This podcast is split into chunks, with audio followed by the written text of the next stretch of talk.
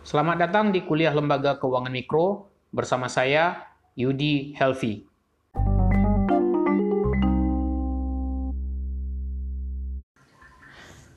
Teman-teman, kali ini kita akan membahas tentang karakteristik dari keuangan mikro. Sebagaimana kita bahas di awal tadi, bahwa lembaga keuangan mikro berusaha untuk menjangkau orang-orang atau individu-individu yang tidak bisa dijangkau oleh perbankan. Oleh karenanya, akan ada beberapa karakteristik yang berbeda antara lembaga keuangan mikro dengan perbankan secara umum. Karakteristik yang membedakan itu muncul karena berbedanya karakteristik dari nasabah atau karakteristik dari klien atau karakteristik dari target market dari lembaga keuangan mikro itu dibandingkan dengan nasabah, klien atau target market dari perbankan uh, reguler atau konvensional.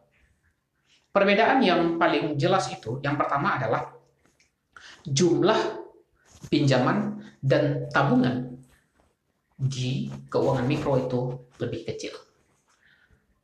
Kenapa jumlah pinjamannya lebih kecil?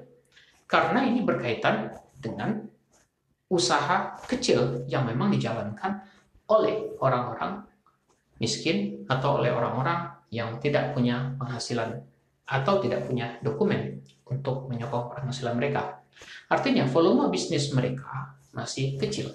Usaha mereka juga usaha yang masih kecil atau kita sebut dengan usaha mikro, kecil dan menengah. Oleh karena itu, jumlah pinjaman mereka juga pasti lebih kecil.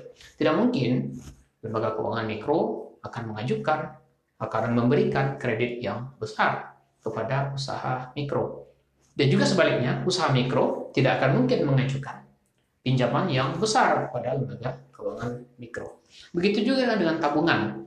Tabungan yang diterima atau tabungan yang ditabung oleh nasabah pada lembaga keuangan mikro tidak akan lebih besar daripada tabungan yang disetorkan oleh nasabah pada perbankan konvensional misalnya. Yang kedua, karakteristik dari lembaga keuangan mikro itu adalah pinjamannya berjangka pendek. Kalau kita meminjam di bank-bank yang sudah uh, konvensional atau bank-bank reguler, kita akan menemukan jangka waktu pinjaman yang cukup panjang, bisa setahun, bisa lima tahun, bisa 10 tahun, atau bahkan bisa 20 tahun. Tapi di lembaga keuangan mikro, jangka waktu pinjaman itu pendek. Bisa jadi hanya satu bulan, bahkan bisa jadi hanya beberapa minggu, boleh jadi lebih kecil dari setahun.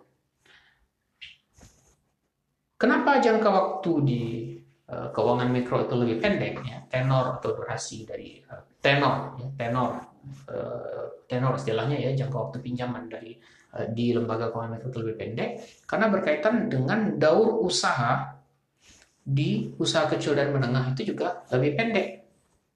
Ya, contohnya ada yang usahanya warung. Usaha warung kan daur usahanya pendek. Barangnya masuk bulan ini, bulan depan sudah ganti lagi. Atau bahkan lebih pendek lagi, pedagang kaki lima. Hari ini masuk, 2-3 hari harus selesai. Lebih pendek lagi, pedagang makanan. Misalnya, hari ini memproduksi malamnya paginya jualan sorenya sudah bisa dihitung. Jadi lebih pendek lagi jangka waktunya. Karena daur usaha yang lebih pendek pula. Kemudian yang ketiga karakteristik dari keuangan mikro itu adalah jadwal pembayaran menggunakan cicilan yang lebih sering. Kalau pada kredit-kredit besar di perbankan, kita akan menemukan bahwa cicilannya biasanya menggunakan uh, apa uh, frekuensi itu frekuensi cicilannya berdasarkan bulan yang dibayar setiap bulan atau bahkan mungkin uh, dibayar setiap enam bulan atau mungkin satu tahun.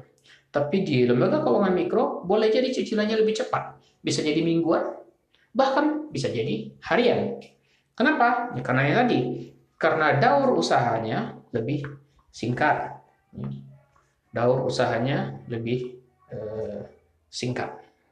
Jadi cicilannya uh, lebih sering dan tentunya lebih kecil ya. Cicilannya lebih sering dan lebih kecil. Kemudian eh, suku bunga kredit biasanya lebih tinggi. Nah ini juga tantangannya. Di microfinance karena dana yang disalurkan itu jumlahnya tidak besar, otomatis eh, jumlah keuntungan yang didapatkan oleh eh, lembaga keuangan mikro itu juga akan lebih kecil. Jadi kalau misalnya perusahaan eh, perbankan meminjamkan bisa meminjamkan uang besar ratusan juta dengan keuntungan katakanlah bunganya 10%, itu kan sudah jutaan ya. Jika dia ratusan juta, kemudian bunganya 10%, maka jumlah bunganya itu sudah jutaan. Tapi pada keuangan mikro, karena mereka meminjamkan jumlah kecil, sejuta, dua juta, tiga juta, kalau bunganya 10%, itu berarti dia hanya mendapat keuntungan ratusan ribu. Dengan keuntungan yang hanya ratusan ribu, sementara lembaga keuangan mikro juga harus membiayai dirinya sendiri agar bisa sustain, lembaga-lembaga keuangan mikro itu harus membiayai dirinya sendiri agar bisa survive, agar bisa berlanjut, maka angka beberapa ratus ribu itu tidak mencukupi. Oleh karena itu, mereka akan mengenakan suku bunga yang biasanya lebih besar. Tapi trade-off-nya, suku bunga yang lebih besar itu adalah lebih mudahnya prosedur pencairan pinjaman. Jadi ini menjadi karakteristik yang nomor selanjutnya. Ya.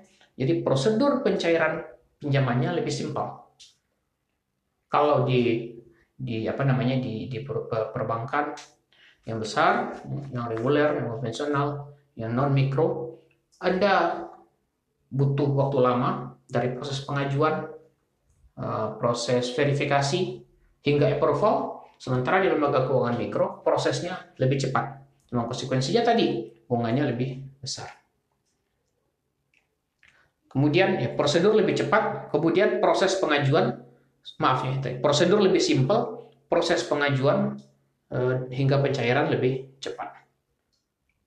Kemudian yang kedelapan, kreditur atau para peminjam dapat melunasi lebih cepat dengan imbalan bahwa ia dapat mengajukan pinjaman kembali yang jumlahnya lebih besar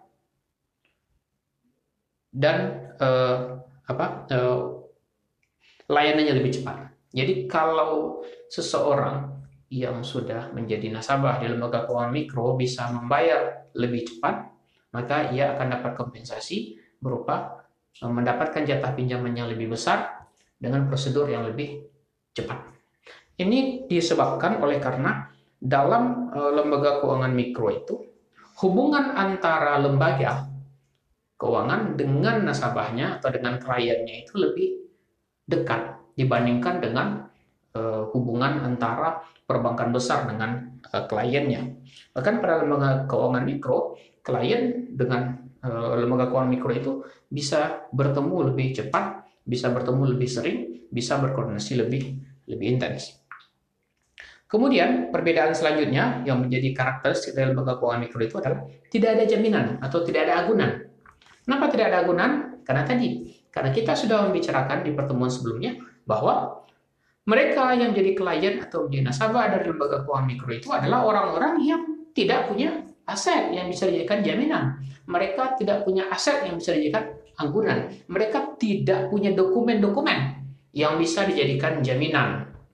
Jadi di sini mereka memang tidak eh, disyaratkan untuk uh, menggunakan agunan. Kemudian uh, bagaimana mereka lembaga keuangan mikro bisa memastikan eh, apa, tingkat pengembalian dari pinjaman mereka apabila tidak ada jaminan. Nah, di sana kaitannya. Kaitannya adalah dengan kedekatan hubungan antara eh, lembaga keuangan mikro dengan kliennya.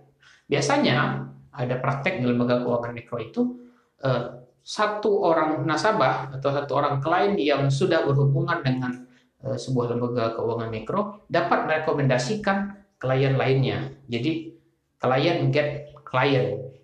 Dari sana hubungan itu terbangun. Seperti di beberapa lembaga, seperti contohnya Grameen Bank di Bangladesh, mereka menggunakan kelompok. Ya, jadi ketika ada anggota kelompok yang melakukan pinjaman di lembaga keuangan mikro, maka penjaminnya adalah kelompok itu sendiri, ya, kelompok klien itu sendiri. Kemudian karakteristik lembaga keuangan mikro selanjutnya adalah peran dari lembaga keuangan mikro itu tidak sekedar memberikan pinjaman untuk mudah mendapatkan keuntungan berupa tingkat bunga, akan tetapi ia juga melakukan peran-peran pembinaan atau pendampingan. Jadi eh, eh, ia bukan sekedar adalah lembaga keuangan, tapi ia juga menjadi lembaga pendampingan, mirip dengan NGO, NGO atau LSM, LSM. Atau bisa jadi ia bekerja sama dengan NGO-NGO untuk kemudian memainkan peran pendampingan kepada klien mereka yang adalah orang-orang yang berpenghasilan rendah atau orang-orang yang tidak dapat menjangkau layanan dari perbankan tadi. Ini yang menarik, yang membedakan antara uh, lembaga keuangan mikro dengan uh, lembaga keuangan uh, yang besar seperti perbankan yang kita bahas kemarin itu. Demikianlah beberapa karakteristik dari lembaga keuangan mikro, Anda dapat mengembangkan lagi berdasarkan pembahasan saya ini bagaimana karakteristik-karakteristik yang Anda temukan di lembaga keuangan mikro di daerah Anda masing-masing. Terima kasih, selamat belajar dan jangan sungkan untuk mengajukan pertanyaan kepada saya.